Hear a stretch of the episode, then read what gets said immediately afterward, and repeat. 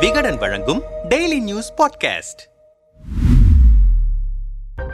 ராமநாதபுரம் மாவட்டத்தை சேர்ந்த தஸ்தகிர் அஜிசா தம்பதியின் குழந்தை முகமது மஹீர். பிறந்து ஒன்றரை ஆண்டுகள் ஆகிய நிலையிலும் குறைமாத குழந்தைகளுக்கு இருக்கும் பல்வேறு பிரச்சனைகள் அந்த குழந்தைக்கு இருந்திருக்கின்றன. அதற்காக தலையில் இரத்த கசிவு இதயத்தில் பல்வேறு பிரச்சனைகள் என தொடர்ச்சியாக சிகிச்சைகள் மேற்கொள்ளப்பட்டதாக தெரிகிறது. ஒன்றரை வயதாகும் அந்த குழந்தை உடல்நலக் குறைவால் அவதிப்பட்டு சிகிச்சைக்காக சென்னை ராஜீவ்காந்தி அரசு மருத்துவமனையில் கடந்த ஜூன் இருபத்தி ஐந்தாம் தேதி அனுமதிக்கப்பட்டது. ராஜீவ்காந்தி அரசு பொது மருத்துவமனையில் தலையில் நீர் இருப்பதற்கான சிகிச்சைகள் மேற்கொள்ளப்பட்டு வந்த நிலையில் மருந்து செலுத்துவதற்காக வலது கையில் ட்ரிப்ஸ் போடப்பட்டதாக கூறப்படுகிறது. பின்னர் ஜூன் இருபத்தி ஏழாம் தேதி குழந்தையின் கையில் வீக்கம் ஏற்பட்டு கைவிரல்கள் சிவக்கத் தொடங்கின. பரிசோதனைக்கு பிறகு குழந்தையின் கை அழுகிவிட்டதாகவும் கையை அகற்றாவிட்டால் உயிருக்கே பாதிப்பு ஏற்படக்கூடும் என மருத்துவர்கள் தெரிவிக்க ஜூலை ஒன்றாம் தேதி குழந்தையை எழும்பூர் அரசு குழந்தைகள் நல மருத்துவமனையில் அனுமதித்திருக்கிறார்கள். அன்றிரவே அறுவை சிகிச்சை மூலம் குழந்தையின் வலது கை அகற்றப்பட்டிருக்கிறது.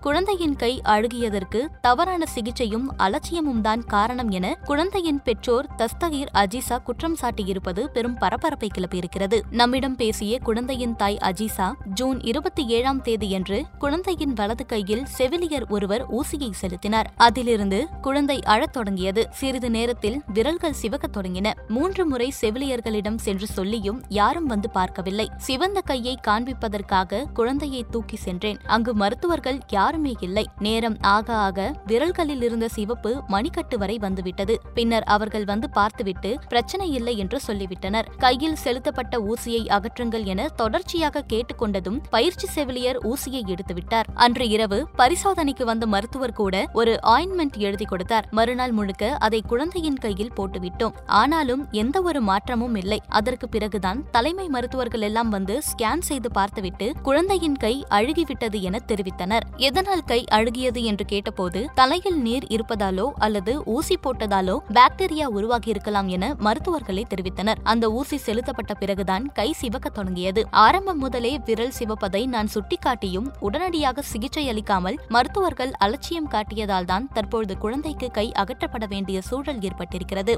ராஜீவ்காந்தி மருத்துவமனையிலிருந்து எழும்பூர் குழந்தைகள் நல மருத்துவமனைக்கு வந்ததும் மருத்துவர் ஒருவர் கொஞ்சம் முன்பாக வந்திருந்தால் கையை காப்பாற்றியிருக்கலாம் என கூறினார் என்று கலங்கியபடி சொன்னார் குழந்தையின் தாய் அஜிசா. மக்கள் நல்வாழ்வுத்துறை அமைச்சர் மா. சுப்பிரமணியன் மற்றும் ராஜீவ்காந்தி அரசு பொது மருத்துவமனையின் டீன் தேரணி ராஜன் மருத்துவர்களுடன் கூட்டாக செய்தியாளர்களை சந்தித்தனர். அப்போது பேசிய மா. சுப்பிரமணியம் குறைமாத குழந்தைகளுக்கு இருக்கும் பல்வேறு பிரச்சனைகள் அந்த குழந்தைக்கும் இருந்திருக்கிறது. தலையில் இரத்த கசிவு இதயத்தில் பல்வேறு பிரச்சனைகள் இருந்திருக்கின்றன. தொடர் சிகிச்சை மூலமாகத்தான் குழந்தையின் உயிரை காப்பாற்றி வைத்திருப்பதாக மருத்துவர்கள் தெரிவிக்கின்றனர். இரத்த ஓட்டம் குறைவாக சென்றதால் கை தளர்ச்சி ஏற்பட்டு ரத்த உறைதல் ஏற்பட்டிருக்கிறது. இந்த தகவல் கிடைத்தவுடன் பெற்றோரை அழைத்து ராஜீவ்காந்தி பொது மருத்துவமனை டீன் விலக்கியிருக்கிறார். மருத்துவர்களோ செவிலியர்களோ குழந்தையை காப்பாற்றத்தான் போராடுவார்கள். தவறுதலாக ஊசி போட்டிருக்க வாய்ப்பு குறைவு. ஒருவேளை கவனக்குறைவாக இருந்தார்களா என விசாரிக்க மூன்று மருத்துவர்களை கொண்ட குழு அமைக்கப்பட்டிருக்கிறது என்றார். அப்போது பேசிய ராஜீவ்காந்தி அரசு பொது மருத்துவமனையின் டீன் தேரணிராஜன் குழந்தை பிறந்தது முதலே பல்வேறு சிகிச்சைகள் மேற்கொள்ளப்பட்டிருக்கின்றன. தலையில் நீர் இருப்பதால் அதற்கான அறுவை சிகிச்சைகள் ஏற்கனவே மேற்கொள்ளப்பட்டிருக்கிறது.